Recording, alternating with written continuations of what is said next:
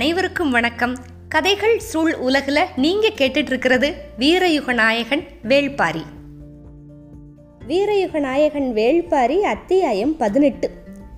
பதினேழாவது அத்தியாயம் வரைக்கும். கொற்றவை கூத்தில் வந்து நம்ம ரெண்டு நாள் முடிஞ்சிருக்கு. ரெண்டு கதை பார்த்துருக்கோம்.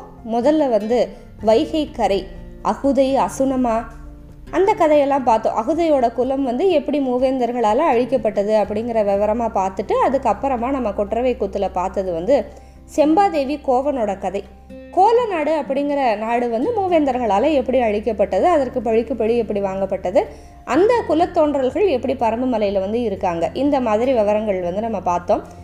அதோட போன அத்தியாயத்தோட இறுதியிலேயே பார்த்தோம் அடுத்த நாள் வந்து நம்ம நாகக்குடியோட கதையை தான் பார்க்க போகிறோம் அப்படிங்கிற விஷயத்தையும் நம்ம ஏற்கனவே சொல்லிட்டோம். அதாவது இன்றைக்கி வந்து தெய்வ வாக்கு விலங்கு வந்து பழத்தையெல்லாம் எடுக்காது.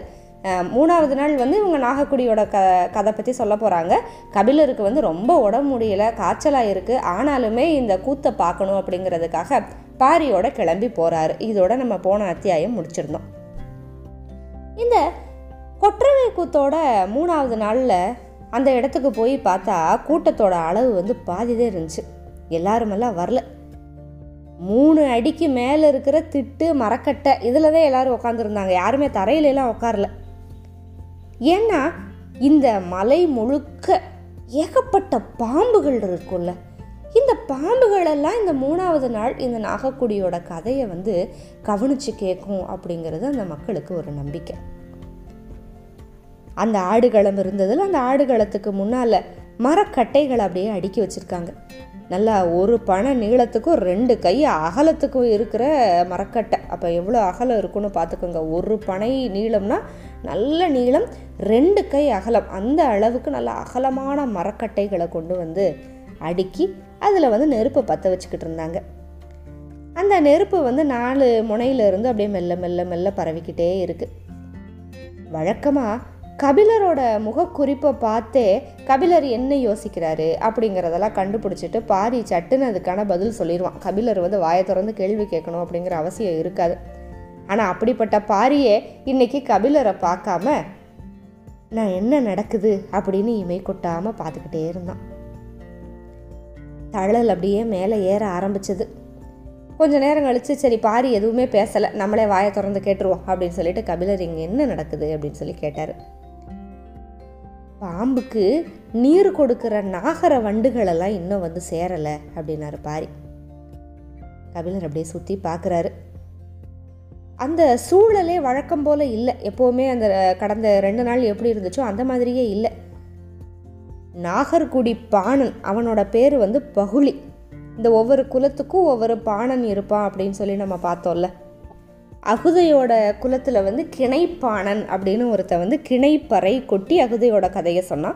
அதே மாதிரி இந்த செம்பாதேவி இவங்களோட குலத்துக்குன்னு தனிப்பட்ட பாணர்கள் கிடையாது. பரம்பமலையை சேர்ந்த ஒரு பெண்ணே வந்து துடிப்பறை அப்படிங்கிற இசைக்கருவியை இசைச்சு அந்த கதை சொன்னான்.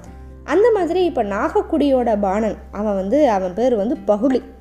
அவன் பறையை வந்து இசைக்க ஆரம்பித்தான் அதோட சத்தம் வந்து அப்படியே சன்னமாக வெளியே வந்துக்கிட்டே இருக்குது இசை பாடனை பார்த்தாரு கபிலர்.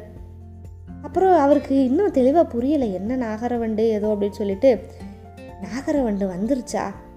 பாணன் வந்து பாட ஆரம்பிச்சிட்டானே அப்படின்னு சொல்லி கேட்குறாரு ஏன்னா அவருக்கு ஒன்றும் புரியலை நாகரவண்டுங்கிறாங்க பாம்புக்கு நீர் கொடுக்கணுங்கிறாங்க அதெல்லாம் என்ன அப்படின்னு சொல்லி. ஆ வந்துருச்சு வந்துருச்சு. அதெல்லாம் வந்ததுனால தான் இப்போ ஆட்ட ஆரம்பிச்சிச்சு அப்படின்னு சொன்னான் பாரி. ஆட்ட ஆரம்பிச்சிருச்சா? என்ன பாணன் தானே பாட்டு பாடிக்கிட்டு இருக்கான்? யார் ஆடுறது எங்க ஆடுறாங்க? அப்படிங்கிறாரு கபிலர். நல்லா ஒத்து பாருங்க. நெருப்பு எரியுது. நெருப்புக்கு பின்பக்கம் என்ன நடக்குதுன்னு பாருங்க அப்படின்னாரு.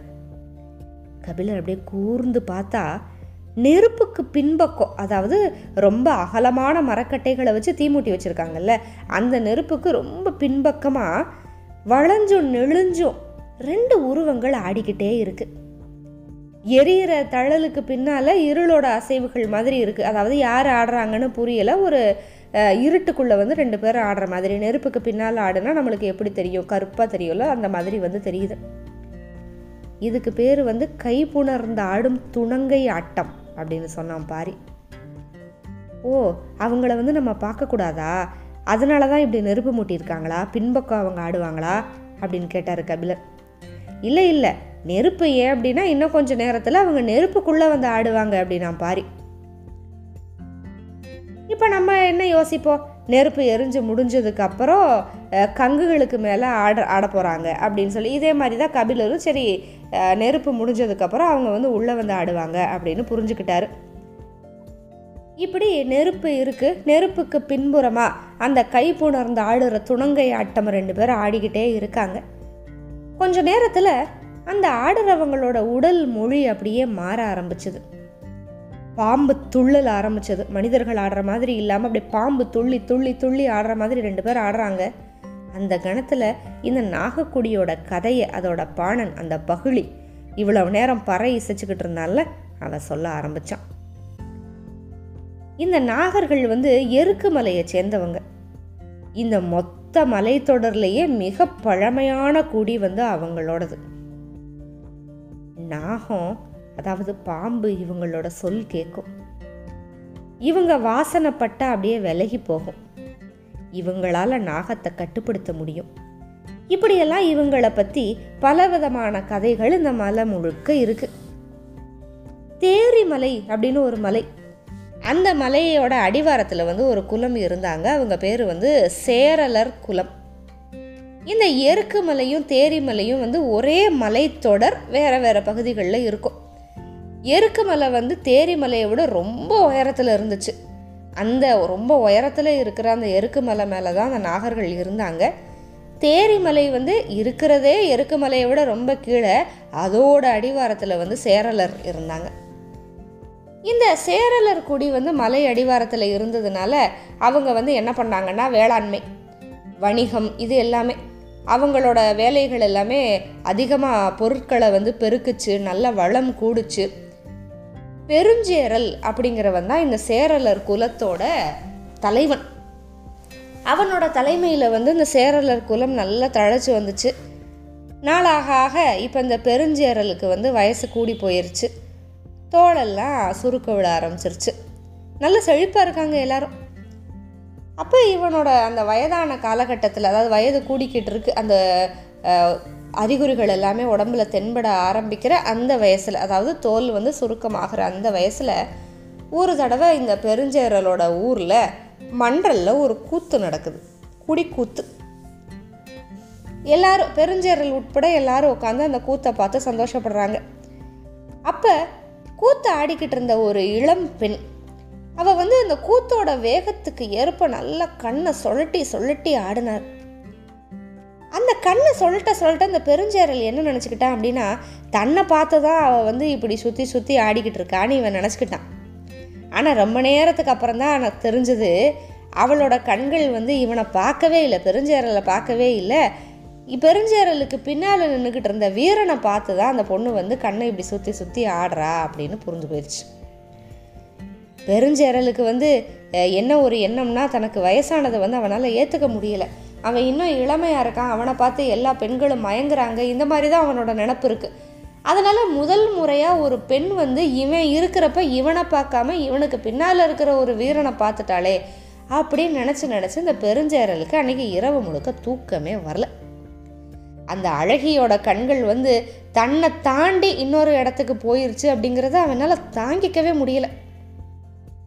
ஏன்னா இந்த பெருஞ்சேரலை வந்து எப்படி பாராட்டுவாங்க அப்படின்னா சேரல் குலத்தின் வளம் பெருக்கி திறன் கூட்டிய மாவீரன் அப்படின்னு சொல்லுவாங்க. அந்த மாதிரி எல்லாம் நம்ம பேர் வாங்கியிருக்கோம். இப்போ நம்மளுக்கு வயசாயிருச்சு ஒரு அழகி நம்மளை பார்க்காம நம்மளுக்கு பின்னால் இருக்கிற வீரனை பார்க்குறா. இப்படியே யோசிச்சுக்கிட்டே இருக்கான் வயோதிகம் வந்ததை ஏற்றுக்கவே முடியலை. தோலில் இருக்கிற சுருக்கங்களை எல்லாம் பார்த்தா அவனுக்கு அப்படியே ரொம்ப கஷ்டமாக இருந்துச்சு. இந்த சுருக்கத்தை போக்குறதுக்கு வந்து ஏதாவது வழி இருக்கா? அதாவது வயசானாலும் உடம்புல வந்து மாறுதல்கள் இல்லாமல் இருக்கிறதுக்கு வழி இருக்கா? அப்படின்னு தெரிஞ்சுக்கிறதுக்கு நிறைய பேரை நிறைய இடத்துக்கு அனுப்பி வச்சிட்டான். வடக்கு பக்கமாக போனவன் ஒருத்தன் வந்து சொன்னான் நான் வந்து ஒரு பெரிய முனிவரை பார்த்தேன். இதுக்கு வந்து வழி இருக்குன்னு சொன்னார். ஆனால் என்னன்னு சொல்ல மறந்துட்டாரு. அப்படின்னு சொன்னான். வேறு திசை பக்கம் போனவங்க யாருமே வந்து இதுக்கான பதில் எதுவுமே கொண்டு வரல. உடனே அந்த முனிவர் யார் அப்படின்னு கண்டுபிடிச்சி இங்கே அரண்மனைக்கு இந்த தேரி மலையில் இவங்களோட குல அந்த நகரத்துக்கு வந்து எப்படியாவது கூட்டிகிட்டு வரணும் அப்படின்னு கூட்டிகிட்டு வந்துட்டாங்க. அந்த முனிகிட்ட கேட்குறாங்க இப்படி வந்து இந்த உடம்போட சுருக்கம் போகிறதுக்கு வந்து ஏதாவது வழி இருக்கா அப்படின்னு கேட்டால் தேகத்தோட சுருக்கம் வந்து மரத்தோட சருகு மாதிரி உதிரக்கூடியது தான் அப்படிங்கிறார் அவர். என்னடா அதிசயமாக இருக்குது சரி அதுக்கான வழியை காட்டுங்க. அப்படின்னு சொல்லி கெஞ்சி கேட்குறான் பெருஞ்சேரல். அதாவது இதுவரைக்கும் இது யாருக்குமே தெரியாதது. வயசானா உடம்புல வந்து சுருக்கங்கள் வரத்தான் செய்யும். ஆனால் முதல் தடவையாக இந்த பெருஞ்சேரல் வந்து தன்னோட உடம்புல இருக்கிற சுருக்கங்கள் போகணும். மறுபடி சுருக்கம் வரக்கூடாது வயசானாலும் அப்படின்னு நினைக்கிறான் அதுக்கு வந்து ஒரு முனிவர் வழியும் இருக்குன்னு சொல்கிறாரு இப்போ கெஞ்சி அந்த வழியை சொல்லுங்க அப்படின்னு சொல்லி அந்த முனிவர்கிட்ட எல்லாரும் கேட்குறாங்க அப்போ அவர் சொல்கிறாரு ஒரு சின்ன குண்டம் யாக குண்டம் வச்சு அதில் பலவிதமான மரக்குச்சிகளை போட்டு நல்லா தீ மூட்டி அந்த புகைக்கு நடுவில் அந்த முனி சொல்லி சொன்னார். நடுவில் நின்றுக்கிட்டு சொன்னார். நாகங்கள் அதாவது பாம்புகள் வந்து சட்டையை கலட்டுறதுக்கு ஒரு மூலிகையை சாப்பிடும். அந்த மூலிகையை நீ சாப்பிட்ட அப்படின்னா உன்னோட உடம்புல சுருங்கின மேல் தோல் அப்படியே கழன்று உனக்கு வந்து இளமை அந்த யௌவனம் வந்து திரும்பும் அப்படின்னு சொன்னார். சரி இந்த மூலிகையை நாங்கள் எங்கே போய் கண்டுபிடிக்கிறது? என்ன மூலிகை? அந்த மூலிகை பேர் என்ன? இப்படியெல்லாம் கேட்டால் கேட்டா இந்த பூலோகத்திலேயே அந்த மூலிகையை பற்றின ரகசியத்தை தெரிஞ்சவங்க நாகக்குடியினர் மட்டும்தான். நீ அவங்க கிட்ட கேட்டு இந்த மூலிகையை வாங்கிக்கோ அப்படின்னு சொல்லிட்டாரு. நல்ல ஒரு தெளிவாக ஒரு பதில் சொல்லிட்டாருன்னு சொல்லி ஒரே சந்தோஷம் பெருஞ்சரலுக்கு அந்த முனிவரோட மனம் குளிர்றதுக்கு என்னெல்லாம் செய்யணுமோ எல்லாமே செஞ்சு சகல மரியாதைகளும் பண்ணி அனுப்பி வச்சிட்டான். அனுப்பி வச்சுட்டு அடுத்த வேளை நாகர்குடி அப்படிங்கிறது இவங்களுக்கு எங்கே இருக்குன்னு தெரியும். இந்த தேரிமலையில் இருக்குது அப்படின்னு சொல்லி எருக்குமலையில் இருக்குது அப்படின்னு சொல்லிட்டு தெரியும். உடனே இந்த எருக்குமலைக்கு போய் நாகர்குடியோட தலைவனை பாருங்கள் அவனை பார்த்து என்ன விஷயம் அப்படின்னு சொல்லி இந்த மூலிகையை வந்து வாங்கிட்டு வாங்க அப்படின்னு தன்னோட அவையினருக்கு உத்தரவு போட்டான். ஆனால் அந்த உத்தரவை ஏற்றுக்கிட்டு மலை ஏறுறதுக்கு யாருமே தயாராக வரல. ஏன்னா அந்த நாகர்கள் பற்றி இங்கே பரவிக்கிட்டு இருக்கிற கதைகள் வந்து விதவிதமான கதைகள். நாகர்குடியில் வயசான முதுமகள் போட்டிருப்பால ஆடை. அந்த ஆடையில் இருந்து தான் விரியம்பாம்பு குட்டியெல்லாம் உதிர்ந்து வெளியேறுது அப்படின்னு இவங்க நம்பினாங்க. அதே மாதிரி பாம்பை பற்றி எப்போ பேசினாலும் அதை கேட்குற சக்தி வந்து அந்த பாம்புக்கு இருக்குன்னு நம்பினாங்க. நாகத்தை பற்றின எந்த ஒரு சொல்லும் நாகத்தோட செவியில் தான் போய் தங்கும் அப்படின்னு அத்தனை பேருக்கும் வந்து தெரிஞ்ச விஷயம் அங்கே. இத்தனை கதை இருக்கிறப்ப யாராவது எருக்குமலைக்கு மேலே ஏறி போய் இந்த நாகர்குடியோட தலைவனை பார்த்து மூலிகை வாங்கிட்டு வர்றதுக்கு தயாராக இருப்பாங்களா? யாருமே போகலை. அவங்களோட குலத்தலைவனுக்காக உங்களோட குலத்தலைவனுக்காக போகிறதுக்கு யாருமே தயாராக இல் இல்லையா? அப்படி இப்படின்னு சொல்லி பெருஞ்சேரல் கேட்குறப்ப கடைசியாக ஒரு பெரியவர் வரார். பொறையன் அவர் பேர்.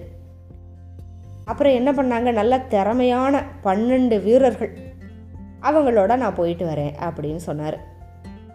அப்புறம் கொஞ்சம் தயக்கத்தோட பொறையன் கேட்குறாரு சரி நாங்கள் போயிட்டு வரோம் ஆனால் நாங்கள் போய் கேட்டு அந்த நாகக்குடியினர் வந்து அந்த மூலிகை என்ன அப்படின்னு சொல்ல மாட்டேன் அப்படின்னு சொல்லிட்டா என்ன பண்ணுறது அப்படின்னு ஒரு கேள்வி கேட்குறாரு ஏன்னா பூலோகத்திலேயே அவங்களுக்கு மட்டும்தான் தெரியும். அதனால் அந்த ரகசியத்தை வந்து அவங்க வெளியில் சொல்லுவாங்களாங்கிறது வந்து கஷ்டம்தான். அப்போ பெருஞ்சேரல் சொல்கிறான் கவலைப்பட வேண்டாம் அந்த வடதிசை முனி வந்து இன்னொரு ஒரு வழி சொல்லியிருக்காரு. ஒருவேளை அவங்க வந்து அந்த மூலிகையை கொடுக்க மாட்டேன் அப்படின்னு சொன்னால் அவர் சொன்ன ரெண்டாவது வழி இருக்குல்ல அதில் வந்து வாங்கிட்டு வாங்க அப்படின்னு சொல்லி சொன்னான். இந்த ரெண்டாவது வழி என்ன அப்படின்னு நம்ம தொடர்ச்சியாக கதையில் பார்ப்போம். பொறையனும் சரி அப்படின்னு சொல்லிட்டு பன்னெண்டு வீரர்களோட பாம்பு கடிக்கு வைத்தியம் பார்க்குற ஒரு பிடார வைத்தியன். ரெண்டு பேர் அதாவது பதினாலு பேர் பன்னெண்டு வீரர்கள் இந்த பொறைய இந்த மூத்த பிடார வைத்தியன். இந்த வயது மூத்த அந்த பிடார வைத்தியன் இருக்கார்ல இவருக்கு வந்து ரெண்டு காதையும் காணும். ரெண்டு காதையும் அறுத்து விட்ருக்காங்க இன்னொருத்தன் வந்து ரொம்ப இள வயதாக இருந்தான். அதாவது இளைய பிடாரன். பன்னெண்டு வீரர்கள் மூத்த பிடாரன் இளைய பிடாரன் இந்த பொறையன். இத்தனை பேர் வந்து போகிறாங்க இப்போ ரெண்டு பேரையுமே ரெண்டு வேறு திசைகள்ல இருந்து கூப்பிட்டுருந்தாங்க. இந்த மூத்த பிடாரனையும் இளைய பிடாரனையும். அதனால இவங்க ரெண்டு பேரும் இப்போ தான் சேர்ந்து பேசி பயணிக்கப்பட போகிறாங்க பொறையனோட சேர்த்து இப்போ பதினஞ்சு பேர் பார்த்தோம்ல இவங்க கிட்ட வந்து குடிமுனை வாக்கு வாங்கிக்கிட்டா பெருஞ்சேரல்.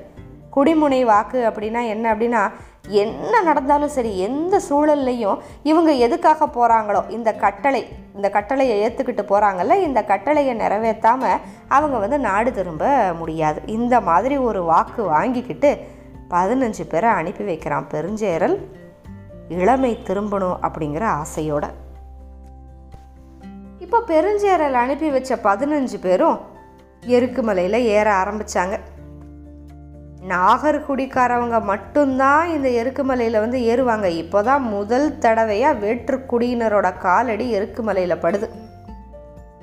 எருக்குமலையோட அடிவாரத்தில் என்ன இருக்கும் அப்படின்னா நல்ல காட்டு புல் சின்ன சின்ன மரங்கள் நிரம்பி இருக்கும். உதர்களை விலக்கி விலக்கி மலையேற ஆரம்பித்தாங்க இந்த நாகங்களுக்கு வந்து புது மனிதர்களை வந்து அடையாளம் கண்டுபிடிக்கிறது எளிது. அந்த வாடையை பிடிச்சிக்கிறோம். அவங்க முன்னால் இருக்கிற புற்களை விலக்கி கால்களை ரொம்ப கவனமாக முன் நகர்த்தி போய்கிட்டே இருக்காங்க. மலையோட முதல் குன்றை கடந்தப்ப நிழல் விரியன் அப்படிங்கிற பாம்பு ஒன்று நடந்துக்கிட்டு இருக்கிற ஒருத்தனோட நிழலுக்குள்ள நுழைஞ்சிருச்சு. இந்த நிழல் விரியன் என்ன பண்ணும் தெரியுமா? ஏதாவது ஒரு மனுஷனோட நிழலுக்குள்ளே வந்து நுழைஞ்சுக்கிறோம். அந்த நிழல்லையே ஊர்ந்து போய்கிட்டே இருக்கும். நடந்து போகிறவன் வந்து எவ்வளோ வேகமாக நடந்தாலும் சரி மெதுவாக நடந்தாலும் சரி அவன் என்ன வேகத்தில் போகிறானோ அதே வேகத்தில் அந்த நிழலுக்குள்ளேயே அது நெளிஞ்சிக்கிட்டே போய்கிட்டே இருக்கும்.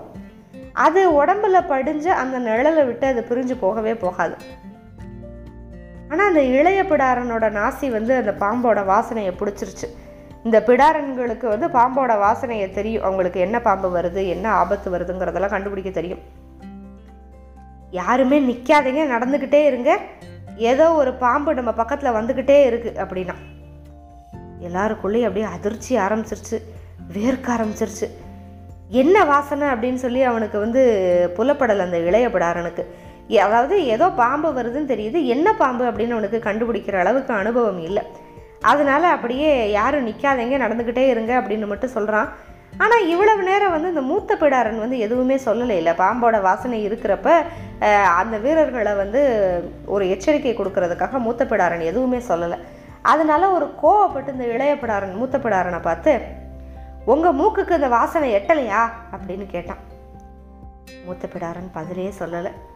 இவன் ரொம்ப சின்ன பிள்ளைத்தனமாக இருக்கானே அப்படின்னு நினச்சிக்கிட்டேவும் பதில் சொல்லாமல் நடந்துக்கிட்டே இருந்தான். நடந்து போகிற வீரர்கள் எல்லார் கையிலையுமே ஆயுதங்கள் இருந்துச்சு. மனுஷன் பாம்பை பற்றி எப்போ பேசுகிறானோ அந்த கணத்திலேயே பாம்பு அவனுக்கு உள்ளேயே வந்துடுது என்ன ஆயுதங்களை வச்சு என்ன பிரயோஜனம்? உள்ளுக்குள்ளே இருக்கிற நடுக்கத்தை நிப்பாட்டுறதுக்கு யாருனால முடியும்? நட்டுக்குமே இல்லாமல் அந்த கூட்டத்தில் நடந்துக்கிட்டு இருந்தது மூத்த பிடாரன் மட்டும்தான். ஏன்னா ரொம்ப நேரத்துக்கு முன்னாலேயே அவரோட நாசிக்கு வந்து நாவிப்பூ மனம் தெரிஞ்சிருச்சு. நாவிப்பூ மனம் எந்தெந்த பாம்புக்கு வரும் அப்படின்னா கருவெறியனுக்கும் நிழல் வெறியனுக்கும் தான் வரும். கருவெறியனா இருந்துச்சுன்னா இந்த வாடை அடிக்கிற அந்த சமயத்திலே யாருக்காவது கடி விழுந்திருக்கும். ஆனால் இவ்வளவு நேரம் இவங்க நடந்துக்கிட்டு இருக்காங்க யாருக்குமே கடி விழுகலை அப்படிங்கிறதுனால இது நிழல் விரியன் தான். சரி அதனால் ஒன்றுமே சொல்லாமல் அந்த எல்லாத்தையும் நடக்க விட்டுட்டு யாரோட நிழலில் வருது அப்படின்னு சொல்லிட்டு பார்க்கலான்னு நினச்சாரு அந்த மூத்த பிடாரன். யாரோட நிழலில் அந்த நிழல் விரியன் வந்துக்கிட்டு இருக்கு அப்படிங்கிறது தெரியல மனுஷரோட நிழலுக்குள்ளே அது நுழைஞ்சு வந்துக்கிட்டே இருக்கும். வேகமாக நடந்தாலும் மெதுவாக நடந்தாலும் கூடயே வரும் அப்படின்னு சொன்னேன்ல. அந்த நிழலுக்கு உரியவன் வந்து அதுக்கிட்ட இருந்து தப்பிக்கணும்னா அதுக்கு ஒரே வழி அவன் நிற்கவே கூடாது. நடந்துக்கிட்டே தான் இருக்கணும். சாயந்தரம் கதிரவனோட ஒளி அப்படியே மறைஞ்சு மனித நிழல் வந்து அதுவாக செதஞ்சா மட்டும்தான் திக்கு தெரியாமல் அந்த நிழல் வெறியன் வந்து திசை மாறி போகும். இல்லைன்னா வந்துக்கிட்டே தான் இருக்கும். ஒரு மனிதனுக்கு நிழல் இருக்கிற வரைக்கும் அது வந்துக்கிட்டே இருக்கும். நடக்கிறவன் எந்த இடத்துல இப்படி நிற்கிறானோ இளைப்பாடுறதுக்கு அந்த இடத்துல சரியாக அவனோட குதிக்காலை வந்து அப்படியே கடிச்சு சுற்றிடும் ஆனால் இந்த ரகசியத்தை இந்த மூத்த பிடாரன்னு சொன்னால் மொத்த கூட்டமும் பயந்து செதறியில் போயிடும் அதனால தான் அமைதியாக அந்த மூத்த பிடாரன் வந்து அப்படியே யோசிச்சுக்கிட்டே நடந்துக்கிட்டு இருக்கான். இந்த இளைய பிடாரனுக்கு வந்து விவரம் பத்தலை. மறுபடியும் போனான் பொறையன்கிட்ட. பாம்போட வாடை வருது. இந்த வாடையை கூட அந்த காது அருந்தவனால உணர முடியல. இவன் இவெல்லாம் ஒரு பாம்பு பிடாரனா? எனக்கு சந்தேகமாக இருக்குது அப்படின்னு வேற கேட்டான்.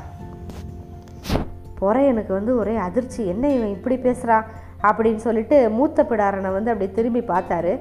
ஆனால் பொறையன் வந்து அப்படியே நடையை நிப்பாட்டிட்டாரு. இவன் வந்து இப்படி பேச நடந்துக்கிட்டே இருக்கணும் அப்படிங்கிற முக்கியத்துவம் வந்து அங்கே யாருக்கும் இப்போ வரைக்கும் தெரியலையில. அப்படி பொறைய நிற்கவும் வீரர்கள் எல்லாரும் அப்படியே நிற்கிறாங்க இடது பக்கம் வந்துக்கிட்டு இருந்த வீரன் ஒருத்தன் அப்படியே கத்திக்கிட்டே கீழே விழுகிறான். அப்போ முதல் பலி இவங்க முதல் குன்று ஏறுறதுக்குள்ளே நடந்துருச்சு. நிழல் விரியனால ஒரு வீரன் வந்து இறந்துடுறான். அன்னைக்கு இரவு ஒரு தனி மரத்துக்கு மேலே பரன் அமைச்சு தங்கினாங்க இவங்க எல்லாரும். வீரர்கள் வந்து சுழற்சி முறையில் காவல் காத்தாங்க. உணவு மூடைகளை கூட கீழே வைக்காம மரத்திலேயே கட்டி தொங்க விட்டாங்க. நடந்த எல்லாத்தையும் மூத்த பிப்பிடாரன் வந்து விளக்குனார் ஏன் வந்து தான் அமைதியாக இருந்தேன் அப்படின்னு சொல்லி. இளைய பிடாரன் புரிஞ்சுக்கிட்டு மன்னிப்பு வேற கேட்டுக்கிட்டான். மறுநாள் விடிஞ்சது. பாம்பு வந்து பெரும்பாலும் காலையிலையும் மாலையிலையும் தான் இறை மேயும். அதனால வெயில் வந்து நல்ல மேலே ஏறினதுக்கப்புறம் நடக்கலாம் அப்படின்ட்டாரு மூத்த பிடாரன் அதனால எல்லாருமே பொறுத்திருந்து அதுக்கப்புறம் தான் நடக்க ஆரம்பித்தாங்க ஆனால் வீரர்கள் எல்லாருக்குள்ளேயும் இப்போ பயங்கரமாக பயம் வந்துருச்சு. மூத்த பிடாரன் முன்னால் போய்கிட்டு இருக்காரு. வீரர்களுக்கு நடுவில் புறையன் இறுதியில் இளைய பிடாரன். எங்கே பார்த்தாலும் பாம்புகளோட விதவிதமான தடங்கள். தூரத்தில் இருந்த புதருக்கு மேலே பெருங்கிளைய மாதிரி அப்படியே கழுத்தை நீட்டி பறக்கிறத மேய்ஞ்சிக்கிட்டு இருந்தது. ஏதோ ஒன்று பின்னால் நடந்துக்கிட்டு இருந்த வீரன் ஒருத்தன் அதை பார்த்து கையை காமிச்சான். இளைய பிடாரன் வந்து பார்க்குறான் அது என்னன்னே அவனுக்கு புரியல. அது கட்டை மாதிரி தெரியுது. அதாவது மரக்கிளை மாதிரியும் தெரியுது பாம்பு மாதிரியும் தெரியுது. என்னன்னு தெரியாததுனால இவன் சும்மா இருக்க மாட்டாமல் ஒரு கல்லை விட்டு அதை நோக்கி வீசிட்டான். அது மெல்ல திரும்பிச்சு. மூத்த பிடாரன் வந்து சத்தம் போட்டு சொன்னான். இங்கே பாரு உன்னோட காதெல்லாம் அறுத்தால் ஒளிய உனக்கு புத்தியே வராது அப்படின்னா மூத்த பிடாரன். இவன் வந்து கல்லை விட்டு எரியவன். அப்போ தான் இளைய பிடாரனுக்கு புரியுது. அதை ஏற்கனவே பார்த்துட்டு ஒன்றும் சொல்லாமல் நடந்து போய்கிட்டு இருக்கான் மூத்த பிடாரன் அப்படின்னு சொல்லிட்டு. ஆனால் உன் காதை அறுத்தால் ஒளிய உனக்கு புத்தி வராது அப்படின்னு திட்டிக்கிட்டே இந்த மூத்த பிடாரன் வந்து நடக்கிற வேகத்தை இரு மடங்கு அதிகமாக்கிட்டான். ஐயையோ ஏதோ ஆச்சு அப்படின்னு சொல்லி இருக்கிற எல்லாரும் வேகமாக நடக்கிறாங்க. இளையபிடாரன் வந்து இந்த வீரர்களை கடந்து கொஞ்சம் முன்னால் போகலாம் அப்படின்னு முயற்சி பண்ணுறப்ப அவனுக்கு முன்னால் போய்கிட்டு இருந்த வீரர்கள் வந்து காலில் குச்சி குத்திருச்சு அப்படின்னு கீழே உக்காந்தாங்க. நாலு பேர் உக்காந்தாங்க அதுக்கப்புறம் எந்திரிக்கவே இல்லை. அப்படியே பார்க்குறாரு மூத்த பிடாரன். ஒரு கட்ட வெறியை இருந்துச்சுன்னா அதை சுற்றி ஏகப்பட்ட குருவெறியை இருக்குங்கூடங்கிறது கூடவா உனக்கு தெரியாது? ஏ நல்லா தேன்கூட்டை கலைக்கிற மாதிரி புதரில் கடந்ததை எல்லாத்தையும் கல்லை வீசி களைச்சிட்ட அப்படின்னு சொல்லிக்கிட்டே அந்த இளைய பிடாரனோட காது ஓரத்தில் ஒரு சின்ன பகுதியை அப்படியே அறுத்து விட்டார் மூத்த பிடாரன் இளைய பிடாரன் அப்படியே வழியில் கத்துறான். ஆனால் அந்த நாலு வீரர்கள் வந்து குருவீரியன் கடித்து அந்த இடத்துல இறந்துடுறாங்க.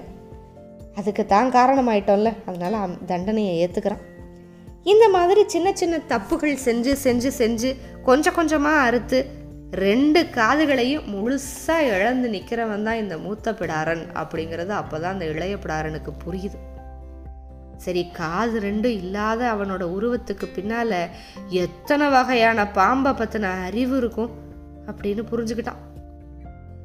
இப்படியே இவங்க நடந்து மூணில் ஒரு பங்கு வீரர்களை வந்து ரெண்டாவது நாள்லேயே இழந்துட்டாங்க. அதாவது பதினா பன்னெண்டு வீரர்கள் வந்தாங்க இல்லையா?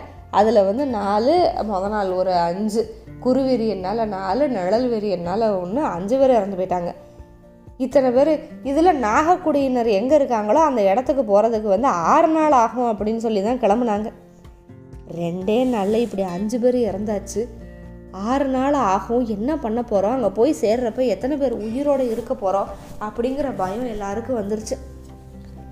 மூணாவது நாள் காலையில் எல்லாரும் வழக்கம் போல் அந்த வெயில் ஏறினதுக்கப்புறம் நடக்க ஆரம்பிக்கிறாங்க. இன்றைக்கி ஒருத்தருக்கு ஒருத்தர் எந்த பேச்சுமே பேசலை. பெரிய மரங்கள் அங்கொன்று இங்கொன்றுமா இருக்குது இந்த பாதையில். வழக்கத்தை விட கூடுதல் அச்சம். அஞ்சு பேர் இறந்துருக்காங்க. எப்படி?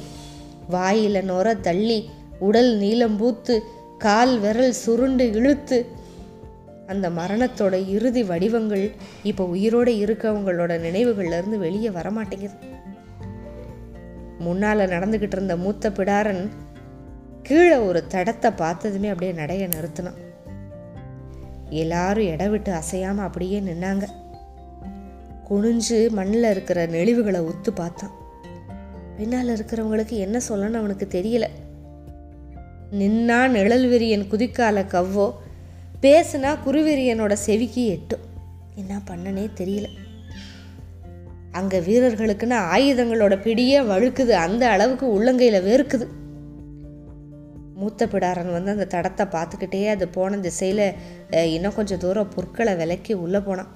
அவன் எதுவுமே சொல்லாததுனால இங்கே பதட்டம் கூடிக்கிட்டே இருக்கு.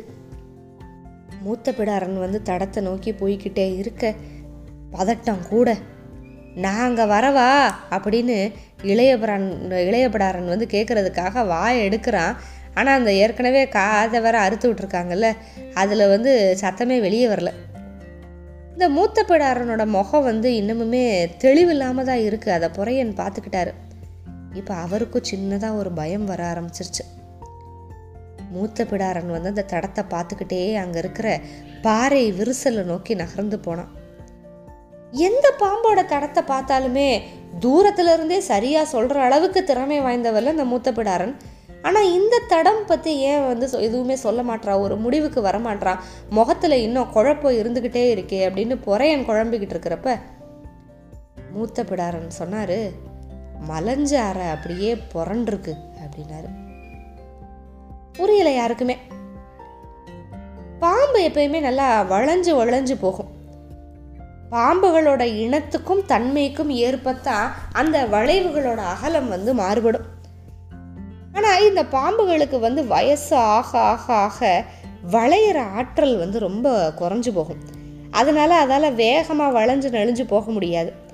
பெரும்பாலான பாம்புகள் வந்து இந்த நிலமையில இறந்துடும் ஒரு சில பாம்புகள் தான் அதாவது வளைஞ்சு நெளிஞ்சு போக முடியாத அந்த நிலையை தாண்டியுமே உயிரோடு இருக்கும். முடிஞ்ச வரைக்கும் அதால் எவ்வளோ முடியுமோ அவ்வளவு தூரம் நல்லா நெளிவு கொடுத்து நகர்ந்து போகும். ரொம்ப வயசாயிருச்சுன்னா அதாவது மனிதர்களுக்கு வந்து நூறு வயசு ஆச்சு- ஆச்சுன்னா எப்படி இருக்கோ அந்த மாதிரி பாம்புகளுக்கும் பெரிய அளவுக்கு வயசாயிருச்சுன்னா அதோட உடம்பு வந்து அப்படியே பாதி அளவு சுருங்கி போயிடும் அதனால் அப்படியே நெளிஞ்சுக்கிட்டே நகர முடியாது. அப்போ என்ன செய்யும்னா உடலை அப்படியே முறுக்கி முறுக்கி புரள ஆரம்பிக்கும். இடது பக்கம் வலது பக்கம் இடது பக்கம் வலது பக்கம்னு புரண்டு புரண்டு புரண்டு அப்படியே இடத்த கிடக்கும். ஒரு வயசான மனுஷன் வந்து எந்திரிச்சு நடக்க முடியாட்டி வயோதிகத்தில் உக்காந்து உக்காந்து போகிறது மாதிரி தான் இதுவும். இந்த இடத்துல வந்து ஒரு மலஞ்சாறை அந்த மாதிரி புரண்டு புரண்டு போயிருக்கு அப்படின்னு சொன்னால் மூத்த பிடாரன். எல்லாம் அப்படியே வாயை பழந்து கேட்குறாங்க இதில் ஒரு மகிழ்ச்சியான செய்தி இருக்குது என்ன அப்படின்னா பாம்புகள் புரளுற மண்ணில் வந்து வேற பாம்பு தங்காது. அதனால் இந்த குன்றில் வந்து வேறு எந்த பாம்புமே இருக்காது அப்படின்னு சொல்லிட்டான். இது வந்து ஒரு முன்னொரு வாக்கு. இன்னைக்கு இந்த குன்று கடக்கிற வரைக்கும் உங்களுக்கு வந்து அச்சம் தேவையில்லை அப்படின்ட்டான். வீரர்களுக்கு அப்படி ஒரு சந்தோஷம். அப்பாடா அப்படின்னு பெருமூச்சு விட்டாங்க. இப்போ அந்த பயம் போனதுனால அந்த அச்சமற்ற அடிகளை வந்து கால்கள் எடுத்து வைக்க நடையோட வேகம் கூட அப்படியே எல்லாரும் பேசிக்கிட்டே நடக்க ஆரம்பிச்சிட்டாங்க. பாம்புகளை வந்து எப்படி கையாளணும்? அதுக்கு வந்து நுட்பங்கள் என்ன அப்படிங்கிறத பற்றியெல்லாம் பேசினாங்க. பாம்பு வந்து மனுஷனை பார்த்து தானே பயந்து ஓடுது. அப்புறம் ஏன் மனித மனம் வந்து பாம்பை பார்த்து பதறுது அப்படின்னு கேட்டான் ஒரு வீரன். மூத்த பிடாரன் அசட்டு செடி போட சொன்னார். மனுஷன் வந்து பாம்போட ஓட்டத்தை தப்பாக புரிஞ்சுக்கிறதுக்கு நம்ம என்ன செய்கிறது ஓ அப்போ அது நம்மளை பார்த்து பயந்து ஓடலையா? ம் அது அதை பார்த்து நம்ம பயப்படுறதுக்கு என்ன இருக்குது அதுக்கிட்ட விஷம் இருக்குது அதனால் நம்ம பயப்படுறோம்.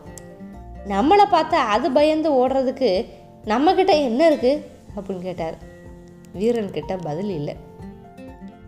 ஒவ்வொரு பாம்பும் அது தன்னோட இனத்தில் இருக்கிற எண்ணற்ற பாம்புகளை சாப்பிட்டுட்டு தான் உயிர் வாழுது.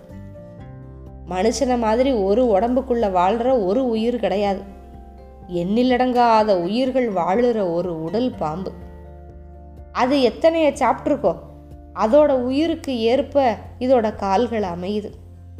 இப்படியே விதவிதமாக அந்த மூத்த பிடாரன் பேச்சு பேச எல்லாமே கொஞ்சம் பயமுறுத்துகிற மாதிரியே தான் இருந்துச்சு. பாம்பை விடுத்து வேற எதையும் பேசவும் முடியாது. அதற்கான சூழலே அங்கே இல்லை. இன்னொரு வீரன் வந்து நாகர்களை பற்றியெல்லாம் சந்தேகங்கள் கேட்குறான். நாகர்கள் அப்படின்னு சொல்கிறாங்களே இவங்க வந்து நம்மளை மாதிரி மனிதர்கள் தானா? அவங்களுக்குன்னு தனியாக அடையாளம் எதுவும் இருக்கா? அவங்க பார்க்குறதுக்கு எப்படி இருப்பாங்க? இப்படியெல்லாம் கேட்குறான். நம்மளை மாதிரி த மனிதர்கள் தான். ஆனால் தனித்தனியான அடையாளங்களும் இருக்குது அப்படின்னு சொல்கிறாரு இந்த மூத்த பிடாரன் இந்த நாகர்குடியில் இருக்கிறவங்க சாதாரண மனிதர்களாக இருந்தாலும் இவங்களுக்கான தனித்தனியான அடையாளங்கள் என்ன? அதை கண்டுபிடிக்கணும் அப்படின்னா அவங்களோட கால்களை பார்க்கணும் அப்படின்னு சொல்கிறாரு அந்த மூத்த பிடாரன் உதிக்காலில் நம்மளுக்கு வந்து மேலேயும் கீழேயுமா வெடிப்புகள் இருக்கும். அவங்களுக்கு வந்து செதில் செதிலாக பக்கு இருக்கும். அதே மாதிரி கை விரல் நகை கண்ணில் நம்மளுக்கு வந்து தோல் மேலேயும் கீழேயுமா உரியும். ஆனால் அவங்களுக்கு வந்து அப்படியே செதில் செதிலாக உரியும். உத்து பார்த்தோம் அப்படின்னா அவங்களுக்கு நகம் எந்த இடத்துல இருந்து ஆரம்பிக்குது அப்படின்னே கண்டுபிடிக்க முடியாது அப்படின்னு சொன்னார். இப்போ இந்த நாகர்களை பற்றி பேச பேச மறுபடியும் ஒரு பயம் வந்து அமைதி இருக்குது இன்னொருத்தன் கேட்டான் நாகர்குடி பெண்களை வந்து எப்படி கண்டுபிடிக்கிறது அப்படின்னு கேட்டான் காமம் கொள்கையில் அப்படின்னு மட்டும் சொல்லி நிப்பாட்டிக்கிட்டா மூத்த பிடார் காமம் கொள்றப்ப மட்டும்தான் நாகர்குடி பெண்களை இவங்க நாகர்குடி பெண்கள் அப்படின்னு சொல்லி நீங்கள் கண்டுபிடிக்க முடியும். ஆனால் அதை கண்டுபிடிக்கிற கணத்தில் நீங்கள் இறந்துக்கிட்டு இருப்பீங்க அப்படின்னு சொன்னார். அந்த இடம் அப்படியே அமைதியாயிருச்சு. இப்படியே ஏகப்பட்ட கதைகள் பேசிட்டு இவங்க வந்து மூன்றாவது குன்றை விட்டு கீழே இறங்குனாங்க. இந்த இடத்துல இன்னைக்கு தங்கிட்டு நாளைக்கு மறுபடியும் பயணத்தை ஆரம்பிக்கலாம் அப்படின்ட்டாரு பொறையன். வீரர்கள் வந்து தங்குறதுக்கான ஏற்பாடுகள் எல்லாம் பண்ண ஆரம்பித்தாங்க ஒருத்தன் உணவு மூடைகளெல்லாம் தூக்கிட்டு வந்தான் ஆளுக்கு ஒரு கனியை வந்து சாப்பிட கொடுத்தான். மூத்த பிடாரன்னு பொறையனும் அந்த கனியை வாங்கிக்கிட்டு கொஞ்சம் தள்ளி இருக்கிற ஒரு சின்ன பாறையை நோக்கி போனாங்க. பொறையன் வந்து பாறைக்கு மேலே ஏறி உக்காந்து அப்படியே கனியை கடிச்சார். அவருக்கு முன்னால் நின்றுக்கிட்டே மூத்த பிடாரன் கனியை கடிக்கிறப்ப தான் கவனிச்சான் பொறையன் கனியை கடிக்கிறப்ப பற்களுக்கு இடையில இருந்து அந்த செதில்கள்லேருந்து அப்படியே ரத்தம் வர ஆரம்பிச்சிச்சு. ஆனால் பொறையனுக்கு அப்போ புரியல.